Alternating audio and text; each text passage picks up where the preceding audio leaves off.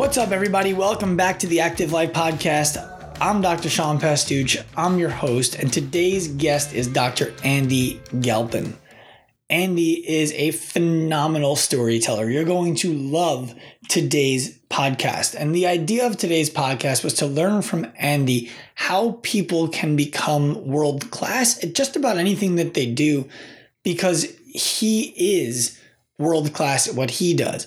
Andy's job is to run a class in a lab at Cal State Fullerton and to work with all types of high performers on improving their nutrition, their exercise, their recovery, you name it. He's there to make sure that they're optimizing their life. We could have talked for an hour about all different kinds of nutrition stuff. We could have asked, you know, what's the best fruit to eat if I want to get ready for a workout? What's the best recovery meal that I should have? How much creatine should I be taking? Why? But Andy is such a good communicator and his information is so abundantly available on his website, andygalpin.com, that it was unnecessary for us to have that conversation. It would just be redundant to information that already exists in a very accessible format for you to find. So I thought it would be much more interesting if Andy and I spoke about how he came to be the person who people seek information from. He's eloquent in the way that he speaks. His stories are interesting and they're fun to listen to. I think you guys are really going to enjoy this podcast because it's a lesson in, he would disagree with me, but I'll tell you, it's a lesson in mastery through somebody who is in the process of mastering his craft. Uh, I think his humble nature and his, you know, just disregard for the level of mastery that he's accomplished is the reason why he's continuing to be better and better and better. He has been on dozens of podcasts, including the Joe Rogan experience. Andy is a sought after guy who was very gracious with an hour of his time today. I hope you guys enjoy the podcast. And remember, if you like it, share it.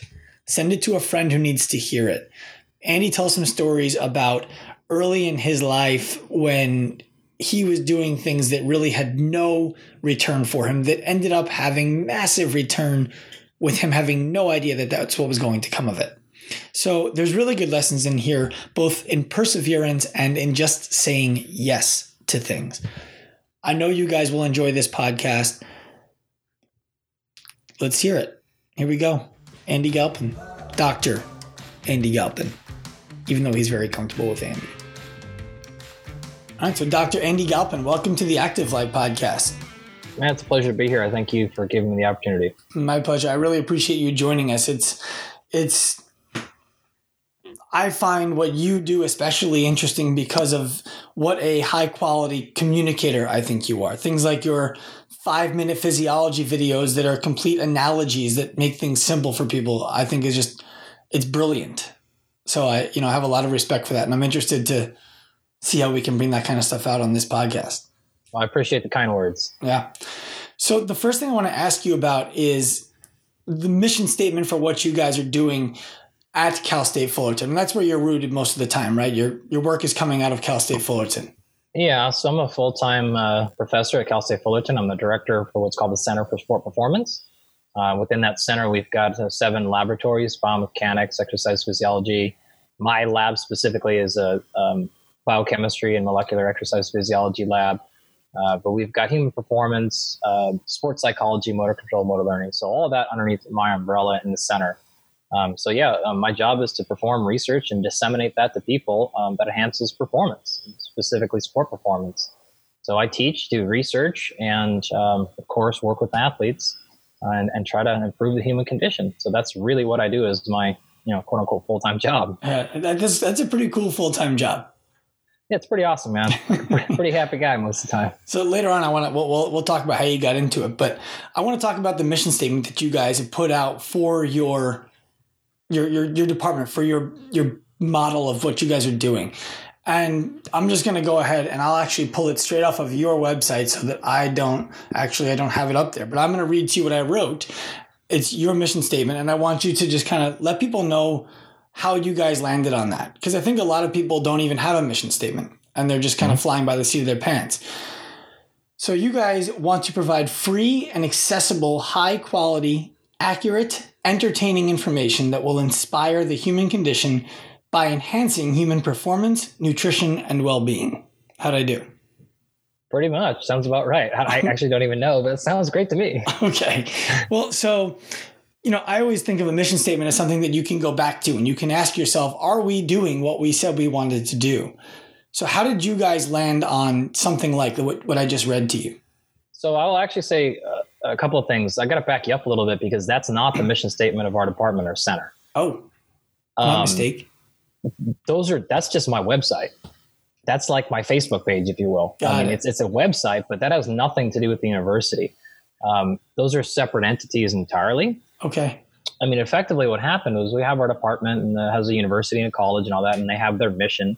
I'm a little player in a very, very large department.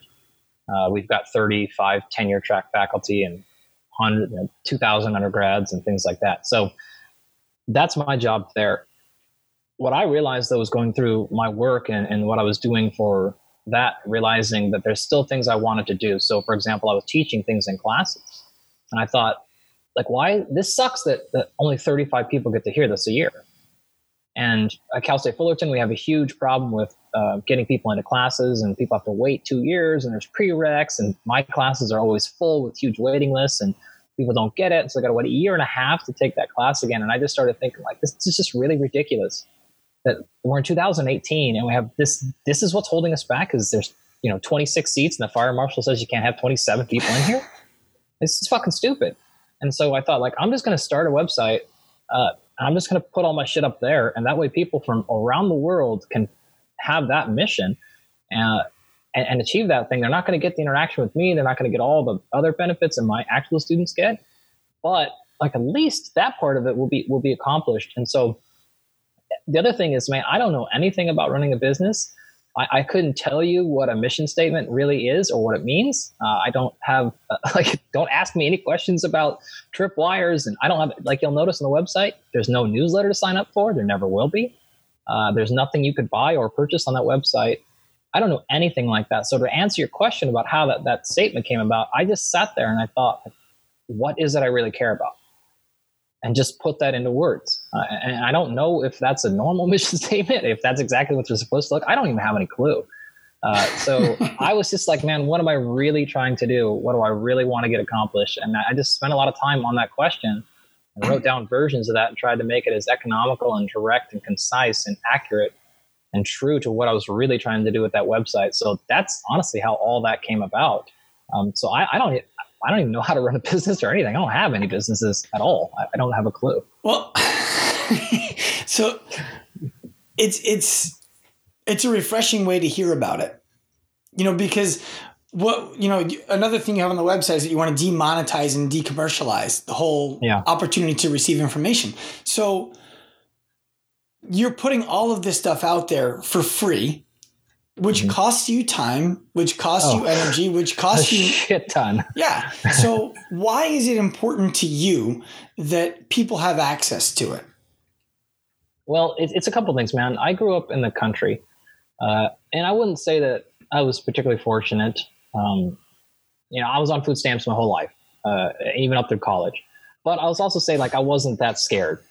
You know, like I wasn't. I had a phenomenal family my parents are great. My community was great. I was never really worried about my future or things like that.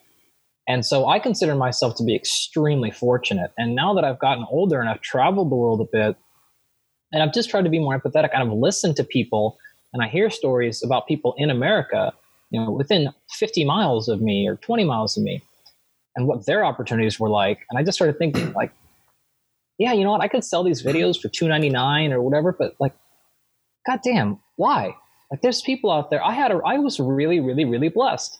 And I'm in the, man, I'm a, I'm a, I'm a fairly reasonably decent looking mid 30 year old white male with really no health problems in America. Like I, I feel like I, I got a pretty good draw the cards, man. Like, so the least I can do is, is just give people these free videos instead of charging them $6 for it. Like, I feel like I owe that to a lot of people who are as smart, probably smarter than me, work harder than I do, and it's just a victim of their circumstances. They happen to get born in the wrong place in the right time.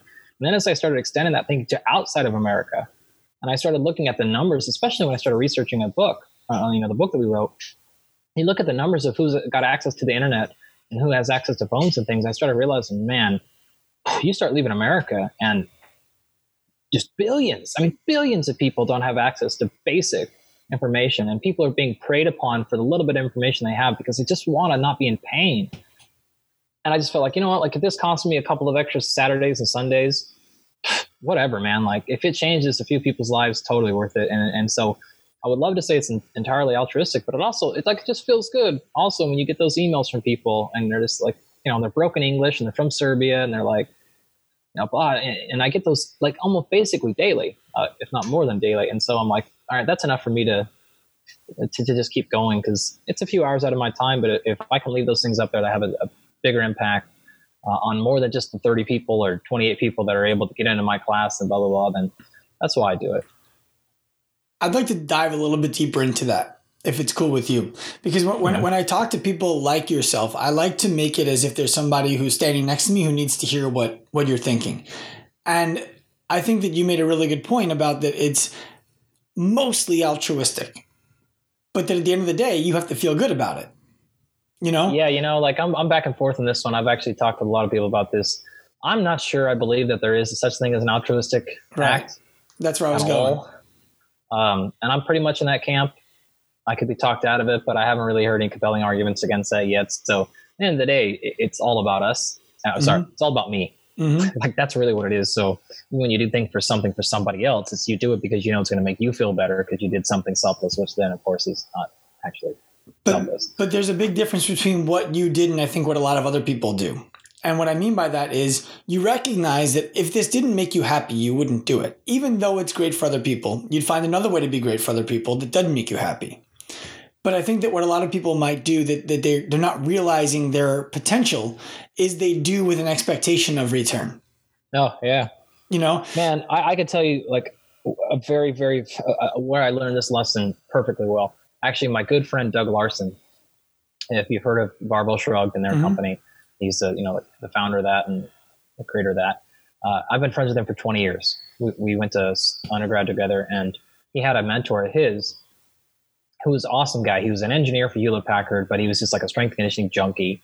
And he, for, for years, spent tens of thousands of dollars on building his garage into a weightlifting gym and coached anybody in the neighborhood for free, anybody in the area free. Not only that, man, he was cooking food for everybody. He would take them to places. He would drive to their games. It's like people he doesn't know. He has nothing like basically to show up at his door. I got friends with Doug. I became friends with this guy. This guy started taking us to conferences, like driving us across the, the, country, taking us to places, giving us stuff, paying for our hotels, like all these things, just to help us get to a conference. And I remember very specifically one time being with Doug, and I don't remember the detail, but we were in Europe somewhere, and somebody had screwed us over somehow, and I don't remember how at all what, what, what the detail was, but I was still at a point where I was like, fuck them, they wouldn't do this for us, so let's not do it for them. And I said something almost exactly like that. And Doug came back and said, Yeah, I'd rather do things for people that I know they wouldn't do back for me.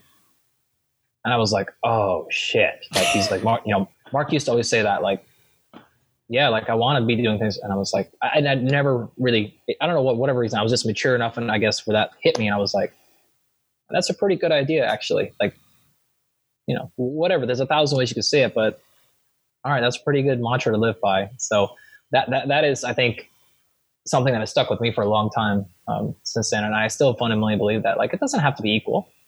Who cares? Like this is one thing I actually tease my wife about all the time uh, because we have our you know our, our daughter um, is coming up, and I'm like, look, I want her to learn and understand like you shouldn't care about fair. Like not only is it not going to be fair, yeah, yeah, but like you shouldn't care about that. That shouldn't even be a metric that's important to you. It will never ever be fair. Or they can find another metric that's not. So like let's relieve ourselves of the desire to be fair in the first place. And How, that just takes so much stress out of your life. It does because now it's now, now you're doing it without an expectation. So when something does come back that's great for you, that's great. And when it doesn't, yeah. you weren't looking for it. Exactly. How old is your daughter?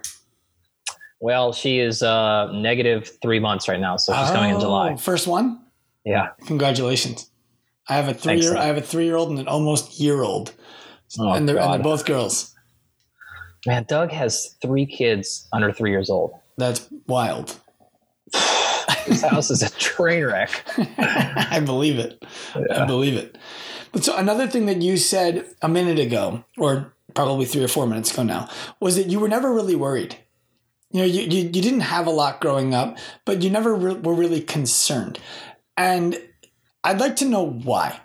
You know, w- were you just confident in yourself, or did you not want for things so you weren't worried about getting them? No, not the first one, man, or not the second one. I definitely wanted for things. Uh, I would say that it wasn't um, self confidence because, you know, I was five, six, seven, whatever, you know, 10, 12, 15. Certainly, when I time I got to be in high school, things were a little more stable, um, a lot more stable. So, like, I wasn't worried there. But I think I was more that I had confidence in my parents because I saw what they did. Like, in, in the community I grew up in with my father, my grandpa, and also, like I would say this, the community everybody I went to high school with, uh, all the coaches in high school, the community people. Like this was just a resounding uh, attitude in that, or in culture in that town that like, just okay, fine, fuck it, like work harder. Okay, fine, just go work harder. Like find an extra shift, go do something else. Like, what's the big deal? Yeah, like it sucks. You got a bad hand. Fucking work harder. And like so, I just I was never worried because I knew probably mostly subconsciously like if you know things get worse, fine. Like my dad will just work harder Like my mom well i've already seen what she's doing she's you know the, the strides that my mom did was just unbelievable what she went through to to get a job that was minimum wage but just keep a stable one so like i, I don't know i was probably just confident like no matter what like we can outwork this and, and we will and so now i'm now just confident in that because i saw what they were already were doing and didn't have and just the language they used and the, the things they talked about um, you know, it wasn't your fault was never going to ever come up. Like, it's not my fault. I should get this. Like, zero sense of entitlement. Zero sense. Like, you didn't have it. Well, who gives a shit if it was your fault or not? You still are hungry, so you better figure it the fuck out. Like, that's that, that's just the, the culture I grew up in, man. So I didn't have any opportunity to think anything different. So, so something that I find extremely interesting about everything you just said is that it sounds to me like your parents were, whether intentional or not, and you can tell me, but I imagine there was some intent there as well, were really your first recognizable coaches. Where, where you recognize that okay these people are teaching me through both their example and through their words. Is that is that accurate for you or no?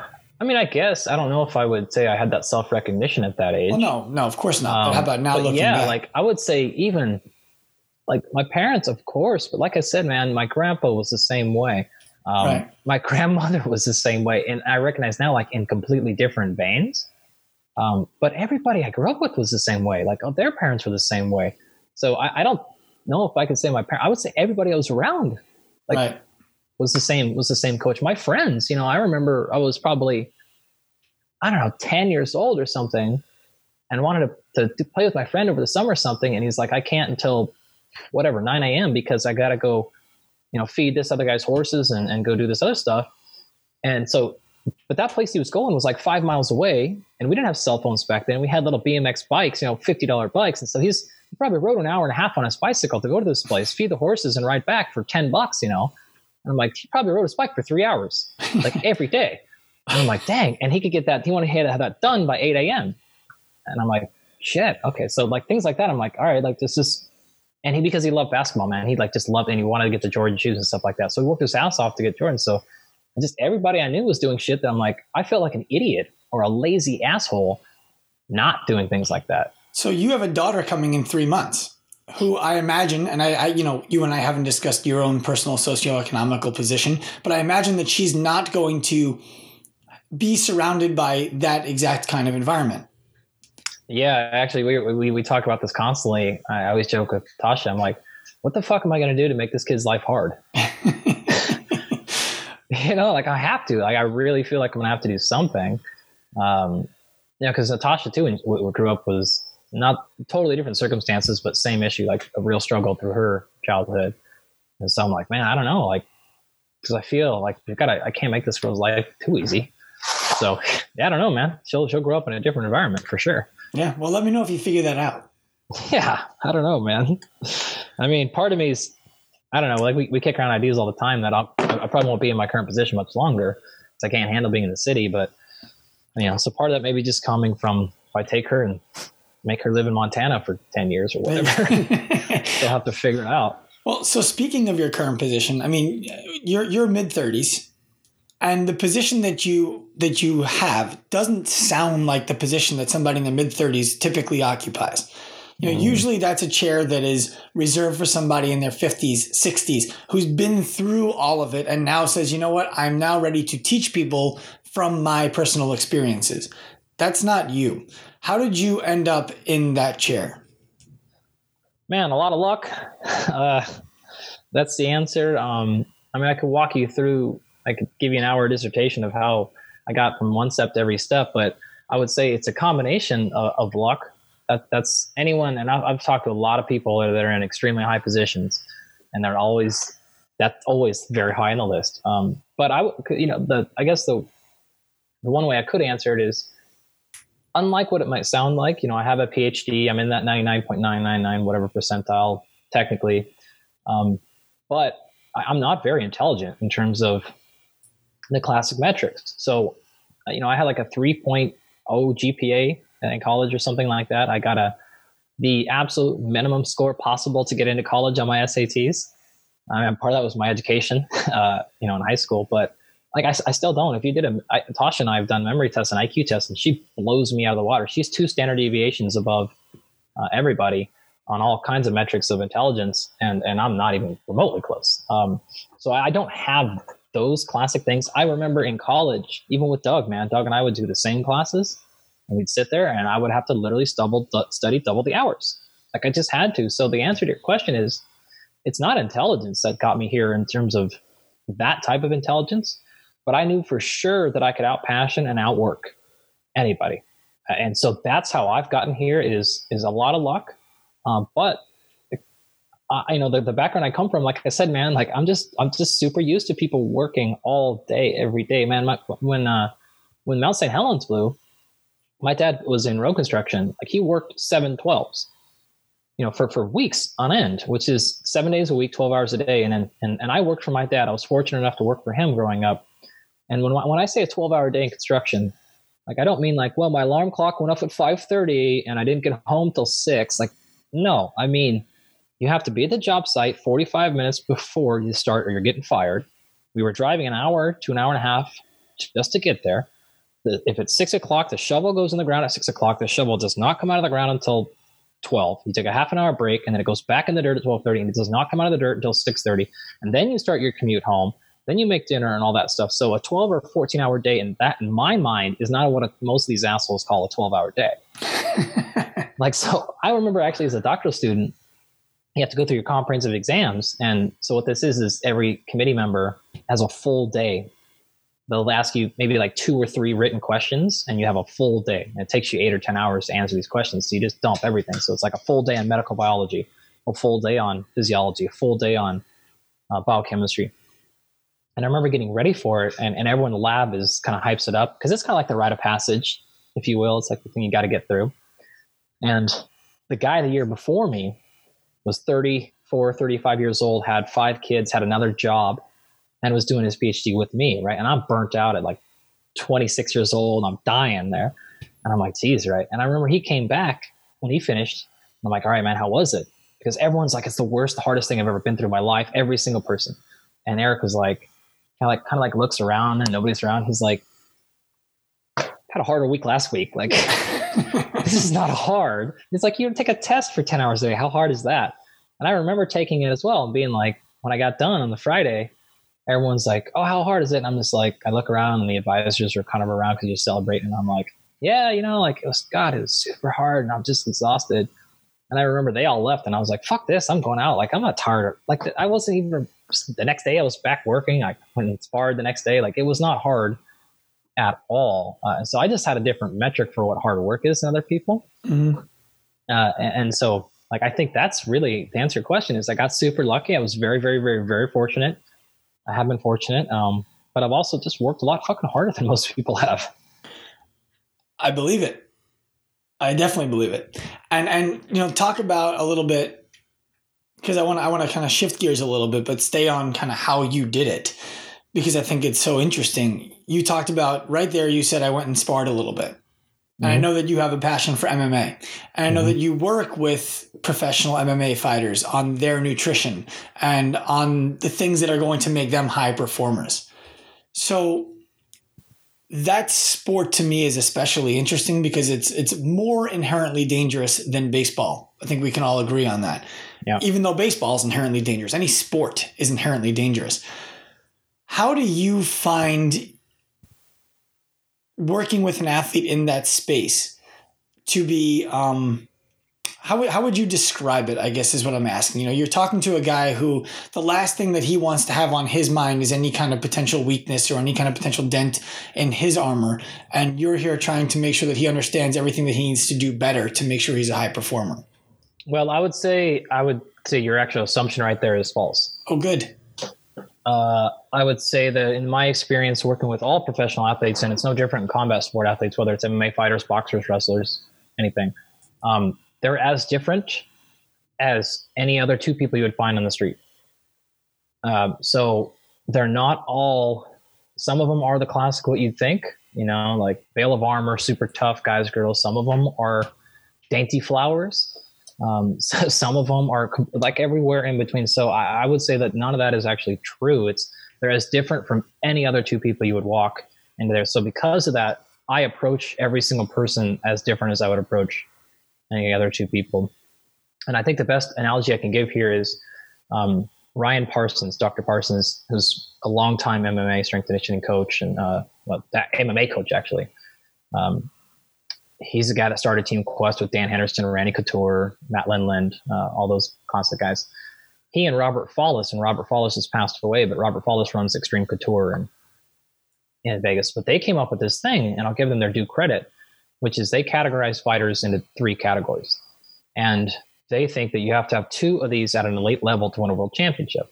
You can have one of them at an elite level and get to the UFC, but you got to have two to win a world championships. And so he calls them either fighters, competitors, or athletes, right? So a fighter is, and actually, you can, I don't know how much you follow MMA, but you could probably think of people that land in these categories. There are people that like to just fight. They just, they just like the sport of it. They like fighting. It's not a big deal. They would fight tomorrow, fight friend. Like they like going to sparring practice. They just like fighting. They're not maybe aggressive or hate people. Maybe they do, but they just like fighting. Nate there Diaz comes just, to mind.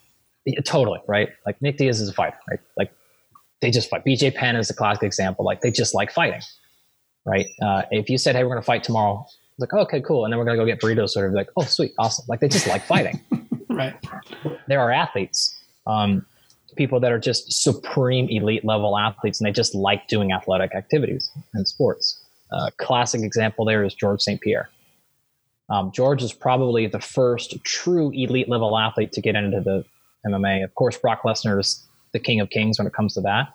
But you see this, he's a good example. He was just such a better athlete than anyone ever in the sport. He could come in with zero training, zero preparation, and, and win a world title in two or three fights. No one's even remotely come close to doing that, and no one ever probably will. He's that much better of an athlete than even St. Pierre was. And the third category of fighter, or sorry, uh, competitor.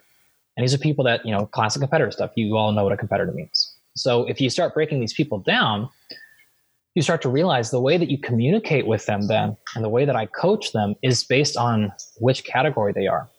And so the way that I would talk to somebody like BJ Penn or Nick Diaz is this totally different than the way I would talk to Patrick Cummins or talk to Jared St. Pierre um, or the way I would talk to Connor anymore. Like the language I, I had to use with Connor was not the same language I could use with um, Dennis Bermudez because he's going to be motivated and demotivated by different things right? And so, uh, I mean, Connor is a fighter. Connor just fucking loves fighting, right? He just loves it. And so, the things that get him geared up and that get him buy-in, they're not going to be the same things as somebody who just wants to win at things.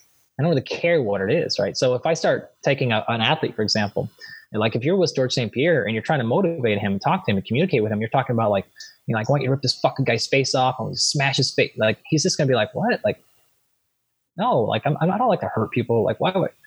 Like you have to start talking about hey george the reason i need you to take this supplement and follow this is because i want you to dominate everyone so bad i don't want anyone to think another athlete on the planet could ever win one round from you this is what i need you to do with your food and your supplements because this is what's going on your numbers are sliding down in the gym we put you on the force plate the vo2 max blah, blah, blah, whatever it is, is coming down. And so I need you to eat this, blah, blah. Nick Diaz is going to give a shit about that. Like, it's not going to motivate Nick Diaz to put him on a force plate. Like, he's going to be like, whatever, man, I'm just going to fuck that guy up. Like, uh, so, like, that's what you have to do is you have to be them and talk to them in a way that motivates, incites, and gets addresses buy-in and that they understand. So you can't use language also that, um, I mean, like I, I, just got a text from Matt Brown, like, like literally one minute ago, a classic MMA fighter. And Matt Brown is very, very educated with nutrition. So I, I, do not speak to him like I speak to some, I won't name any names here. like I speak to other UFC fighters who are fucking idiots. You know, like the other ones might get like, no, don't eat that. Right. Where I'll probably send Matt a link to a, to a paper, a, re, a study on, on this one and say, hey, like let's mess around with this dosage and, and maybe take it up a little bit because Matt's extremely educated in the field, loves it and he likes it and, he, and he's excited by that. So that's my very long answer to that question is, um, I try to put them, and this is actually what I do with in my classroom. This is what I'm doing with you right now. It's what I call like uh, so MMA is a good example. All right, so if you ever watch like a Brazilian or a non-American in the cage, if they win a fight, they always bring a translator in, right? And so Joe Rogan's up there talking to the fighter, and Joe Rogan asks a question. He turns it over to the translator. Translator turns it over to the, the athlete. Athlete says something. And what's always funny is the athlete will talk for two minutes, and then he, Joe gives the microphone back to the translator, and the translator goes, "Oh, he's very thankful and he's very fortunate to be here." Mm-hmm. Like well, what happened is the translator was like, "Okay, I'm not going to literally just give you word, word, word, word, word, word, word. I'm going to take basically the message you're trying to communicate, and I'm going to boil it down to a, a way that you understand." And that's that's effective communication. And so in my head at all times, whether I'm talking to an athlete, a client, a coach, my mom, you, that person that's standing next to you, I'm literally going in my head, here's the information. Okay, now translate it myself and give it to them in the language that they speak. And it might be two words, it might be a dissertation, it might be physiology, it might just be do this. But that's really what you're trying to do is you're trying to play that role of internal translator. I think that's such a valuable thing for anyone out there who coaches anybody to understand. Were you were you taught that or is that something that you just kind of figured out on your own over time? Man, I would say that I don't have a lot of talent in this world. Um, but that is one thing that I have was a little bit more talented with than than some people, and I've certainly fostered and cultivated that over a long period of time. But just really trying to being honest with when you communicate with people, when you give a talk, when you write something. If people are giving you blowback and understanding, then you have to accept responsibility that maybe you just didn't communicate that very well. So once I acknowledged that and took responsibility for that, then it was just a matter of saying, okay, well then what does make effective communication? And just spending years working on that and trying to synthesize the information properly and eventually start to realize common threads. And you're saying like look if i have to if i say this poorly i'm going to have to say this multiple times or it's not going to work. So it's actually in my best interest to find a way that makes it better for them. And so it's a little bit of natural skill uh, just in terms of being a little bit perceptive having some empathy but it's, it's the actual skill is mostly cultivated.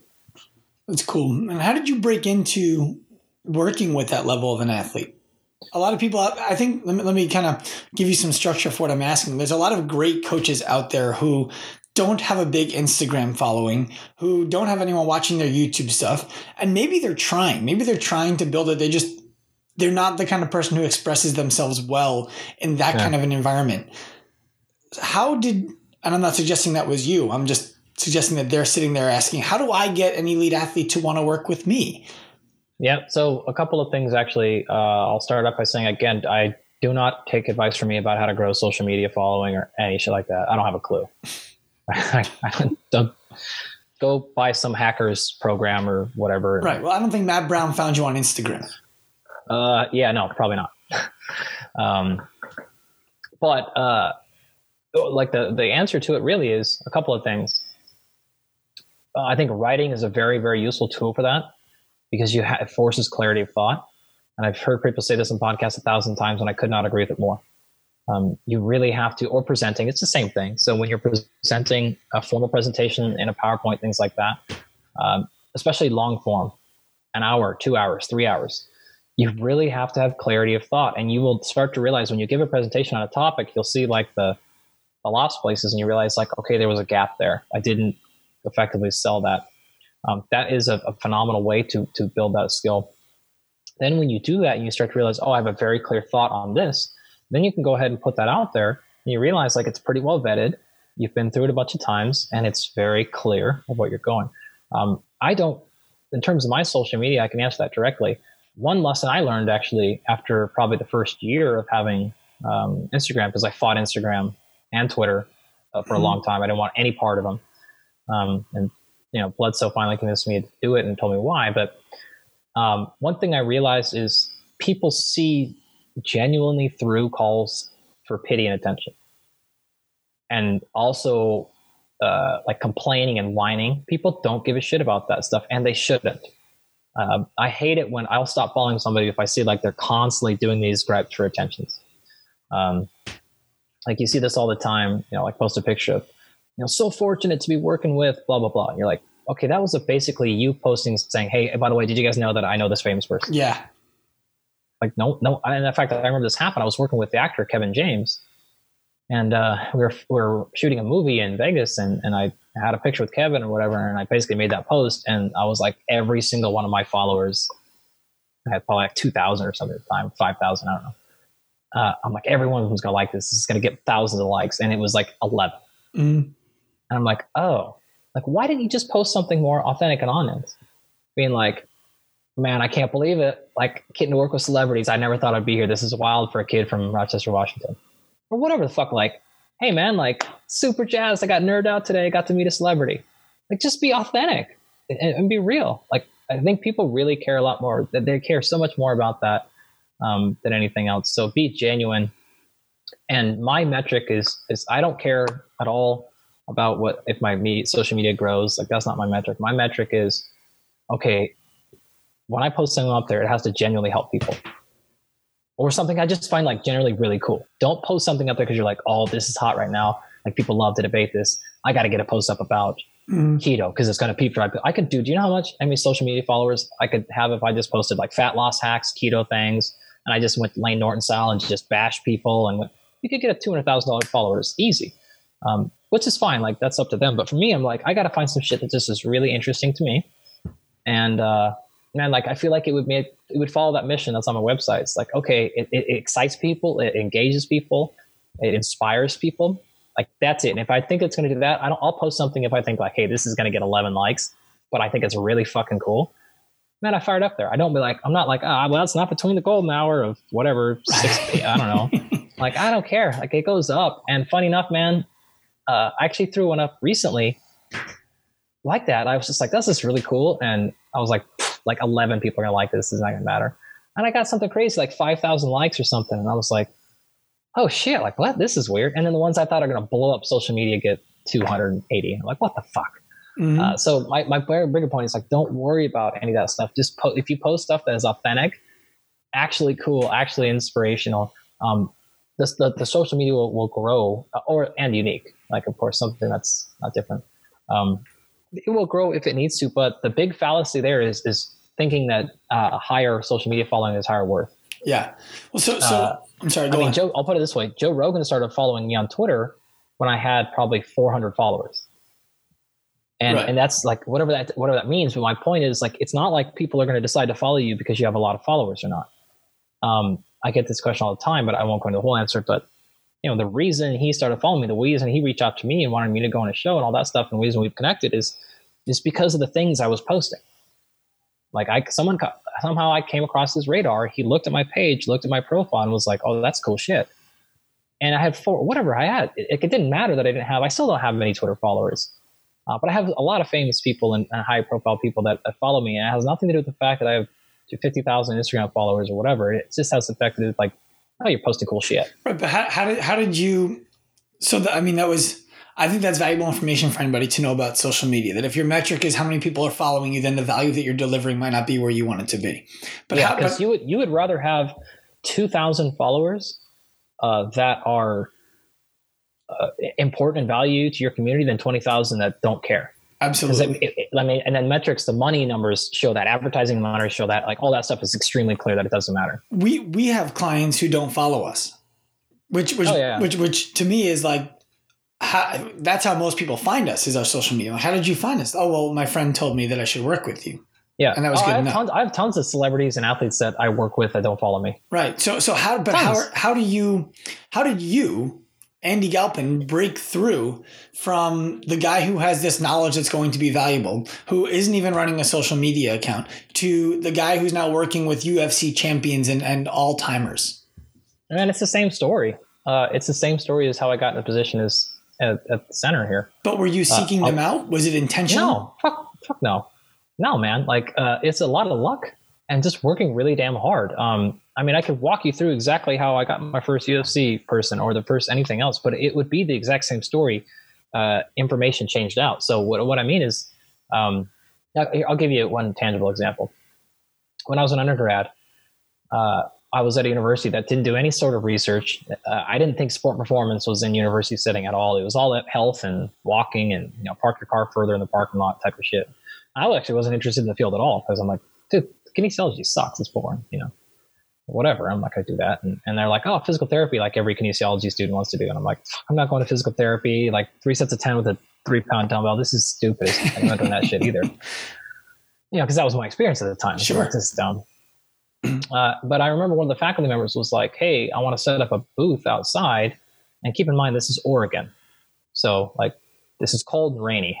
Um, and he's like, I want to set up a booth outside where people walking by uh, can get awareness about their health by we'll check their blood pressure and we'll tell them about cholesterol and glucose. And I'm like, she said, does anyone want to do it? And I was like, yeah, I'll do it for sure. And she's like, great. Are you interested in, um, you know, clinical well-being and wellness stuff? And I was like, hell no.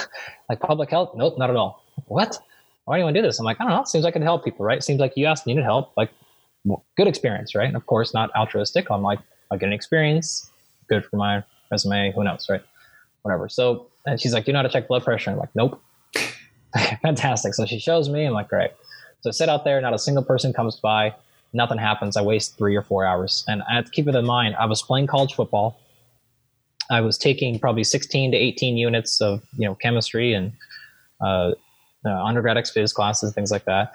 I was working. I cleaned the dorm rooms, so I cleaned the bathrooms in the dorms for a living when I was in college, which is also pretty funny because here I am, like a big college football player, and uh, you know, like any given Monday, you can catch me in Dylan Hall, floor three, cleaning up the shit. Like that's what I did for four years, even as a senior. Like that's what I was doing, right? So I had a lot. I didn't have three or four hours to just wait. So I wasn't looking for things to do. So I wasted it. A year or something goes by, and that faculty uh, reaches out and says, "Hey, because uh, we're about an hour southwest of Portland." Said, "Hey, somebody from Adidas called me. Adidas' headquarters is up in Portland, pretty close to Nike headquarters, actually." And uh, they're looking for somebody to come up and run the, the, the gym up there. Are you interested? And I said, shit, yeah. And she's like, well, like, don't you want to know the hours, the pay? And I'm like, oh yeah, like I guess, but like I'm in, like whatever it is, right? And it's like they need someone to open the gym Monday through Friday or whatever it is, and it's a 5 a.m. open start. And I'm an hour and a half away in Portland, right? And so it means like I'm leaving my house at 3:10, and I learned from my dad, like I was telling you earlier, but like 15 minutes early is 30 minutes late. So I'm, you know, I'm leaving my house. It's just god awful numbers, two o'clock or something like that. But I've done that before, like working at the berry farms growing up, working for my dad. It's like, like, all right, it sucks, but all right, I'm gonna get it done. And I'm minimum wage, and I basically this is the predecessor to clinical wellness. So I'm up there, and I'm like, I'm opening up the gym, and uh, I get there 20, 25 minutes early most days because I don't want to get caught in traffic, or I had an old crappy $600 car, and my fuck, my car breaks down, like I just cannot be late. So I get there and I'm like, well, I'll just start opening up the doors and turn the lights on. And all of a sudden I notice people are there 15 minutes early or whatever. And there's this group of five or six people and they're there 15 minutes early. They start working out. I'm not supposed to be personal training them. Like they're not paying me extra, but I basically started personal training them because there's nobody there. Well, one or two of the people end up being just basically like custodial staff members. I'm like, oh, whatever, right? I don't know who they are. But the other three or four end up being on the executive board at Adidas. And they wanted to be done uh, you know, with their workouts, showered at their office by 6.30 or whatever. So they were super pumped when I opened up the gym 15 minutes early so they could get their shit done. And then they're off to Germany or flying around the world. And I'm like, oh, okay.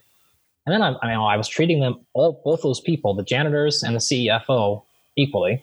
And the guy was just like, one of the guys was like, man, this is great. Um, we just started sponsoring this place in Arizona called Athletes Performance. And it's an exclusive place. That, this is the beginning of Athlete Performance, right? Will you go down there, uh, learn some stuff for six months, and then come back? And I'm like, yeah, sure, of course. Um, and of course, you know, like when I left, the guy was like, look, I know you're never coming back, but you know, just thanks a lot. So basically, he sent me down there. and gave me this job down in uh, Athletes Performance, uh, training professional athletes, NFL players, Major League Baseball players. So the first professional athlete I trained was down there in the NFL. And, uh, guys, lots of guys, first round draft. We had like 15 first round draft picks that year, maybe more. Yeah, Hall it's of now- Famers. It's now Exos, right? Yeah, it's now Exos. Mhm. Now they're all over the country, but back then it was Athletes Performance, and it was just in Tempe, Arizona.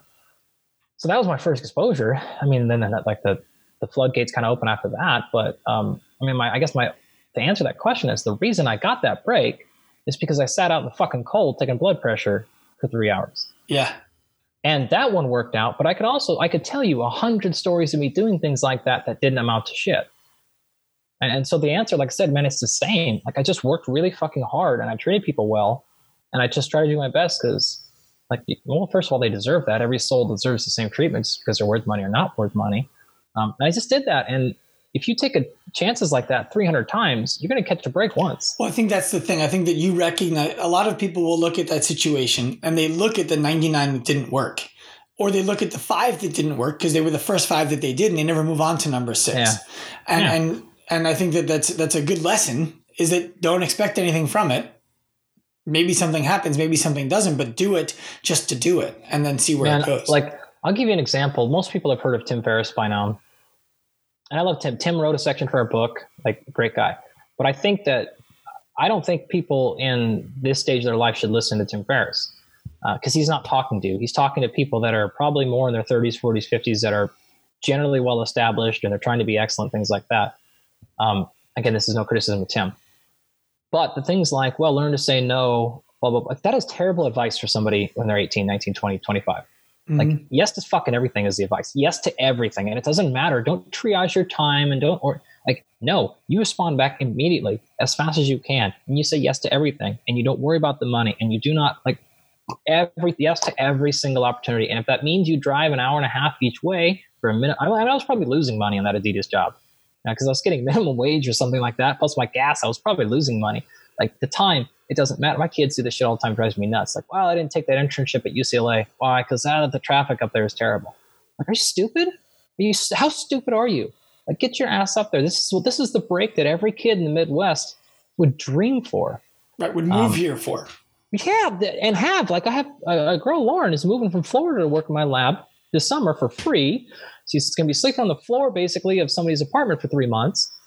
I'm like, and but then the kids that are that live, you know, 40 minutes away are like, ah, I don't know, the traffic that way is pretty bad, and uh, like I really would love to get fifteen dollars an hour for this, and I'm like, well, fuck yourself, like you're done, get out of here. So yeah, man, like they, they, at this stage, the answer is yes to every single opportunity. Um, and I've learned this lesson even more out here in California because of the people that I've interacted with. You know, there's people like Tim or New Rich, right? Like you'd see Tim walking around and you'd be like, he doesn't look anything special. You wouldn't realize this dude's worth a billion dollars. That happens constantly up here. So when you're in this area, especially, man, you got to treat everybody the same because the billionaires dress like hobos sometimes and they buy cheap beer or, or whatever. Like they drive a crappy car and they have nice clothes. So, I mean, if you want to be super cynical about it, to just treat everybody the same because you just, you literally don't know that person you're serving gas to or that you're, you know, serving their, their lunch to that, that asked you if they get charged extra for guacamole. Like that person still might be worth millions. Uh, so, I mean, it's a shitty way to look at it, but it's also true. If you want to think of it that directly, it's true, man. Just, and the same could be said. I've been in Montana hunting and been in diners with nothing that's in that millionaires. And you're like, what the, f-? like, what? And they just, they, they love to be out there or they're on vacation for a couple of months and just getting away. Like, you just never know. So, you want the big break? My answer to that question is it's, you just have to outwork people, man, and just do really nice things to people, really treat people really well, keep working. That's how you're going to catch your break. And I caught one a little early, but I know people that have caught bigger ones even faster than me uh, guys that are in the NBA strength coaches a year after graduating because they knew somebody. Like you just graduated a year later, you're head NBA strength conditioning coach. You knew the right person. Well, and then Like- but getting it and keeping it are not the same thing. You Yeah. know, so, so so you got your first break. You go down to Athletes Performance now, Exos. You work with some NFL players. If you sucked, it doesn't matter. Well, yeah. Well, I mean, at that point, like I did suck, of course, right? But I had some natural talents, but it, it sucked. But it's also like try to keep getting better, right? So if I was like, yeah, I made it, here I am. Right. Uh, I mean, you, you, it's funny the way you said it earlier. Like, I still react to that because I'm like, I haven't made shit yet. Like I'm, I still don't feel like I've done anything for the most part. I'm like, I'm not even close to there. Like I'm finally getting up to this and this thing, and I'm like, I'm almost ready for my big break now. Where it's just like, dude, you weren't Joe Rogan. Like, what do you mean? I'm like, yeah, man. Like I'm, like, maybe soon I'll get on like this. Maybe soon, like I'll do this. Like, all right. Um, so I still don't feel like I'm there, but that's a good thing. I don't think I ever want to lose that. Well, now you've been on the Active Life podcast. Forget well, Joe go, Rogan. Dude. I'm there, man. Update so, my Twitter profile. That's it. Put that in there. So, uh, you know, I don't want to. I don't want to keep you for too long, but I do want to get this some some of your communication stuff that we talked about earlier, and the the five minute physiology videos I think are brilliant. And for people who don't know, uh, Andy puts out videos that basically provide analogy for high level topics that, that are very difficult to learn if you're learning them in the scientific realm on your own. But when you do things the way that you're doing them in these videos, it breaks them down to be so simple. And somebody doesn't have to know what the chemical formula of creatine is to understand what it does. And that's really what they're looking for is utility at, at the level that they're browsing that website or that, you know, that video. So can you talk about kind of how you came up with that idea and what made you decide to do these and continue to do them? Uh, so the it's the same thing I talked about earlier, where I'm I'm not very smart. So honestly, the reason I did it was for my own self for the most part. And going like, I'm trying to get these things wrapped in my head. I'm not very smart like that. And so I would, I, this is how my brain has to work to get something out. And, and also, you know, when I started teaching and you're going through this and you start to figure out the things that are effective in most people's brains and the things that aren't. And for me, man, uh, uh, by nature, my brain works. I'm a storyteller people connect with stories, people remember stories, people understand stories. And so if you can make something into a story, it's just generally more entertaining. It's more entertaining for me. I like telling stories. Obviously, like if you're still alive at this point in the cat podcast, you know, like I like to tell stories. You're That's good what at I it. do. You're very you. good at it. But I just thought like, well, why just give information? Why not? I'll just to tell a bunch of stories, and uh, I'll just turn the information into a story. And uh, it's it's more entertaining for me when you got to do the same lecture over and over and over again. And uh, people like it and they're like oh cool i never thought of it that way. And you're like okay. And so most of the things that i teach like that i've had to come up with those analogies or i've done that. It's just just thinking man. And this is what happens when you get the fuck away from technology for a little bit and you stop having input and you're out for a walk with your dogs or something and just ideas just start blasting you in the head or you're sitting in an ice tub and just like shit comes to your head or you're deep into a training session and you're just like well why is that why is that and you, you just start questioning well why is that well how can i how can I communicate that? Like, well, what's that? Why does that really want? What's a connection here? And you just keep searching and distilling that down into the most nature, the most fundamental nature of it. And then you go, oh, okay, like really, this is the same as boom, boom, boom. And the, the crazy part is the reason why a lot of my analogies and stuff work very well in those classes is because they're, it's, it's actually true. It's, it's just once I realized the connection with the natural world and the type of stuff we were trying to teach in the exercise physiology, and you realize like well what the hell is why does using a newspaper as an analogy for carbohydrate work so well? You start to realize like well they're both made of carbon. And then like okay well the benefit of burning carbohydrate for fuel is the same thing as burning a newspaper for fuel because they're actually literally the same damn thing.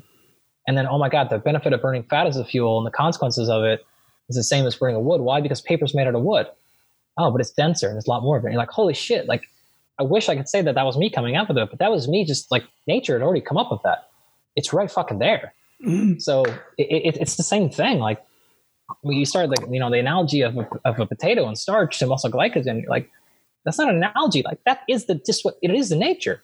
Like mm-hmm. it, it, already is there. And I'm like, I'm not like, oh shit. Like there it is. Like we're just the weird ones where we just call it different when it's in a human versus you know, if it's in a human, we call it glycogen. And if it's in a p- potato, we call it starch. It's the same shit though. Like literally. Like, oh. So I'm in a just yeah, like seeing those connections and going like, you know, if I just tell me about that, I think it demystifies it. Um, the other thing I think of, and this goes back to what we were talking about earlier too, is a lot of people. I did the same thing. I still do it. Early in their career, want to make sure that everyone knows how much they know, and that's a real communication accident. Um, if you can answer the question by saying, don't eat a potato, that's all you maybe need to say. You don't have to then launch into an explanation of uh, you know, different chemical bonds and allosteric condition, things like it doesn't really matter, but you're so excited to use all this information. You just spent five years and hundred thousand dollars of college education on. But people don't necessarily care. There's a fantastic Einstein quote that I think that you could look up about, uh, you know, re- reducing things, but not get without giving a single datum of information out. And I'm not going to tell you the whole quote because you should learn to look things up on your own. But you get the basic idea where it's like you want to distill these things down to the simplest way possible without sac- sacrificing a single important piece of information. And when you do that, people actually think you're smarter than you actually are, as opposed to the other way when you say a lot of words and you give them explanations and it's like, oh, okay.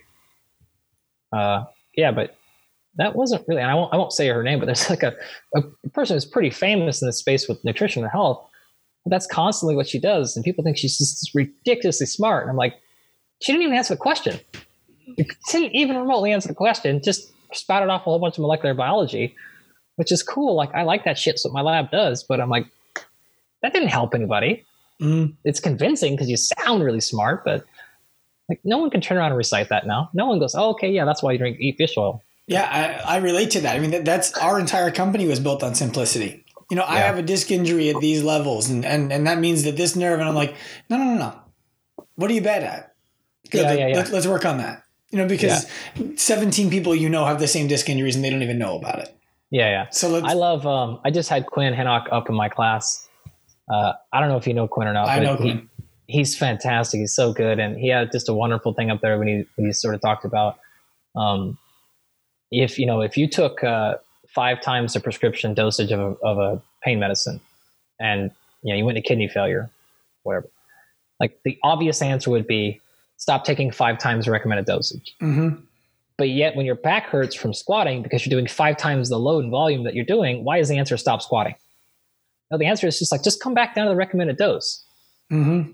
And like I, I, love that. It's like yeah, like it's just thinking more logically and uh, and putting things in the proper prescription and putting things down. And you're like, okay, I didn't have to go here. And the same thing with explanation and communication. Like, yeah, you got lost. Yeah, because that's because you told me five times information I needed to know. Right. Just tell me what I needed to know. It's actually not that confusing. Mm-hmm.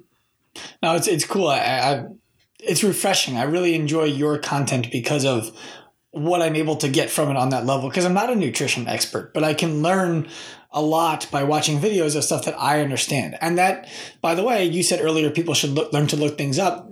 I was intentional about not making this podcast about nutrition. You know, mm. I, we, we could have had a conversation in depth about, you know, what are the foods that I shouldn't eat if I want nice pecs? Sure. You know, but I feel like people can go through your content and they can find it. They can listen to one of dozens of podcasts that you've been on when people talked about that with you. Mm. I think it was important for people to be able to hear more about who you are and how you establish the credibility that you have and the success that you've been able to garner so that they can start to consider that for themselves. Yeah, man, that's good. Like I was actually in New York uh, this weekend and uh, some come up about one of my videos and I've got like a two and a half hour video on the details of muscle fiber types and how they came up with the names and why there's communication, all that stuff. And my friend, actually, was Brad Schoenfeld, who you may know uh, Brad leaned over to me. He's like, "Sorry to break it to you, dude, but no one's watching a two and a half hour muscle video, muscle physiology video on YouTube." Mm-hmm. And I'm like, I, I think you're missing the point, Brad. Like, I don't give a shit. I think two or three people might want to see that, and when they stumble upon that, they're gonna be like, "This was fucking awesome." That's it. I'm not making like if I was trying to make things for mass appeal, like you know, I would I would just go take over Bret Contreras' account and just picture, post pictures of chicks with giant awesome asses. Yep. Like, like I'm not trying to get as many people. Not, of course, I would love for everyone in the world to watch my video, but my point is, like, I make those things so that the two or three people that like, oh my god, I love this thing, like, got everything they wanted. Like, I want to put that information out there for the people that want it, but I realize most people don't want to do it. So the rest of them are just going to go, all right, here's the just, here's the boom um, of it here. So I make those 55 minute physiology videos for the, for the three, 13 people that really do love that want to know the details of the physiology of fat loss, like, all right, all 12 of you, here's your three hour video. Like all 38,000 of you that just want the five minute version, okay, here's a five minute version, but you're going to miss a lot, but that's cool too. Mm-hmm. Um, in general, my approach is the five minute physiology videos are what the answer is. The 25 minute videos are what the answer is and why it's or how it's working.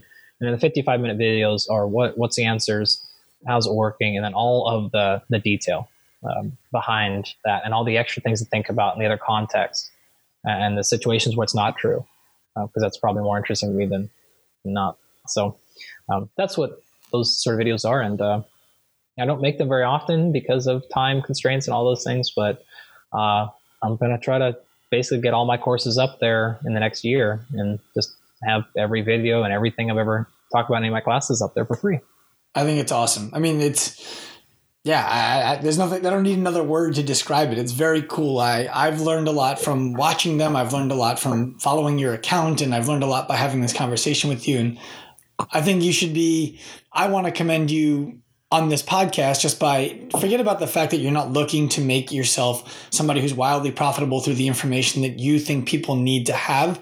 I think that um, it's impressive how how much you live that as opposed to just saying that. You know, things like creating a 55 minute YouTube video that you know is going to be ingested by a very small population of people is a demonstration that you you really aren't looking to turn those people into dollar bills. And I think that's awesome. Yeah, I mean, keep in mind too. I want to be clear. I'm not at all against anyone that does monetize. monetize I didn't. I didn't take it that way. Yeah. Yeah, like no, I think there's a very important role for that. In fact, uh, there's a strong argument for doing that for that person's benefit. Um, the buy-in, the the, the yeah. Pe- yeah, the people who are going. I, I don't mean totally. to cut you off, but I know what you mean. The people who are going to say, "Okay, I'm going to pay attention to this because I paid for it," uh-huh. and and you know, it, and they get more out of it. Yeah, well, to, to, yeah. to, give you some insight into our company, we have programs that cost someone $39 a month or they can buy the year for 300 And then we have one-on-one where you're really getting physical and emotional support for 199 yeah. a month. And my ambition is that I'd like to say in 18 months, I don't know if that's realistic or not, but the $39 option goes away and it becomes free. Yep. You know, because yeah. it's it's a great service. I'm not there's no doubt it's a great service, but I want people to be able to get access to that. Yeah, and there's yeah. some people who are like, even for 39 bucks a month, they won't do it. Yeah, no, no, no, for sure. Like I get it, man. And um, I'm, I could, I could follow you up there. There is a very strong argument to make for it helps more people probably if you monetize, mm-hmm. especially if I made more money, then I could, um, or if I made any money, I could hire people that would help me get these things out a lot faster. It'd be a lot nicer. Um, therefore, the message would get out there. So I, I see that argument, and it's probably right. It's not worth it to me internally though uh, because I like I just don't like that stress. I don't like dealing with it. I don't want to deal with oh yeah, but then this person's credit card didn't come through, like, which is it's probably making it sound more difficult than it actually is. I don't know, but I, I don't really want like to me like I have a full time job. I'm doing this already. I'm gonna throw those videos up as I can, help some people, cool. And you know, who knows? Maybe somebody will show up one day and say, "Hey, here's this huge platform. Let's partner together. You show up, shoot the videos, we hunt everything." I'll say, okay, like great. Well, it comes um, it comes down to the energy that you're willing to spend on something. Yeah, it's I just and I just don't want to at this point, man. Like, you can look at my salary. I don't make very much money, but like, whatever, man. Like like I said, I'm a I, I got a hard time crying poor mouth at this point in my life. Like, right. I got. Well, I guess also, you're pretty good. The the private coaching clients aren't free, are they? Oh God, no. Right. No, no, but you know, like, let's be real.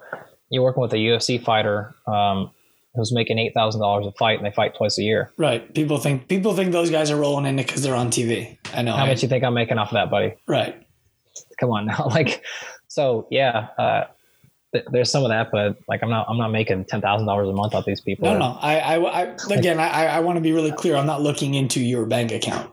You no, know, no, I'm not, I'm not offended by that. I just want people to like get the right idea here. That like, you know, don't don't think you're going to go work with professional athletes and you make a hundred grand a year per client. Well, that's it. Most that ain't gonna happen. What, what, what, my experience has been, and maybe it's just because of the type of professional athlete who I work with, but mo- most of them either expect or want it on the arm so that they can provide you the publicity to get other people to do it, or well, yeah, they're not it. making as much money as people think that they're making, and they legitimately can't afford to pay you what your going rate is.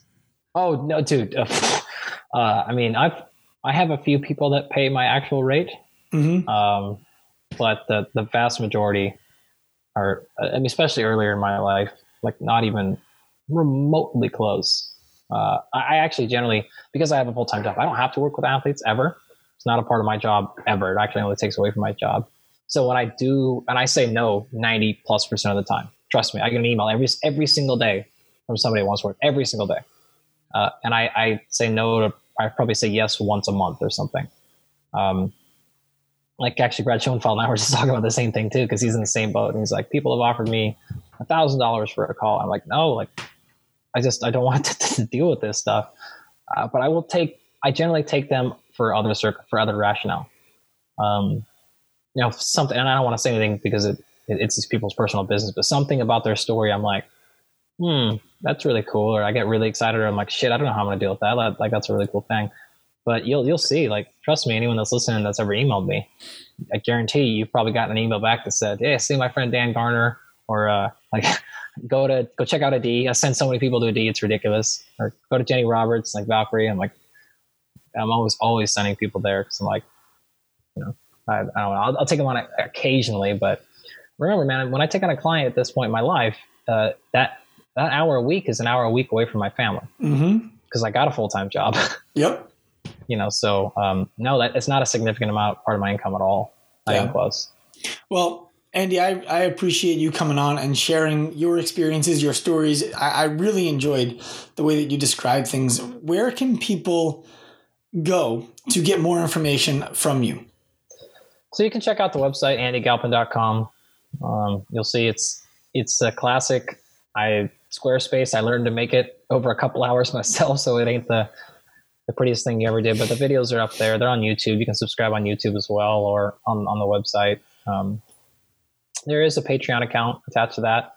Uh, if you got a buck or two to contribute, cool. If not, like I said, whatever. Um, all that money, 100% of that money, the Patreon account, goes to uh, me paying people to, to help me get those videos up because I got actually a bunch of them recorded on my computer.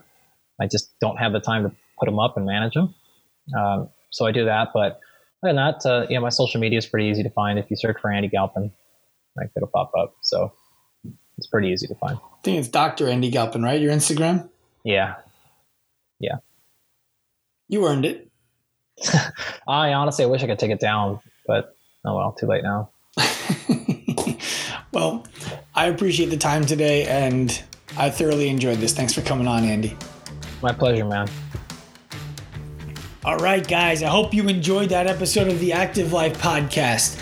Remember, guys, if you're enjoying the podcast, please leave us a rating on iTunes, leave us a review, a comment, whatever you can do to help us out. We really appreciate it.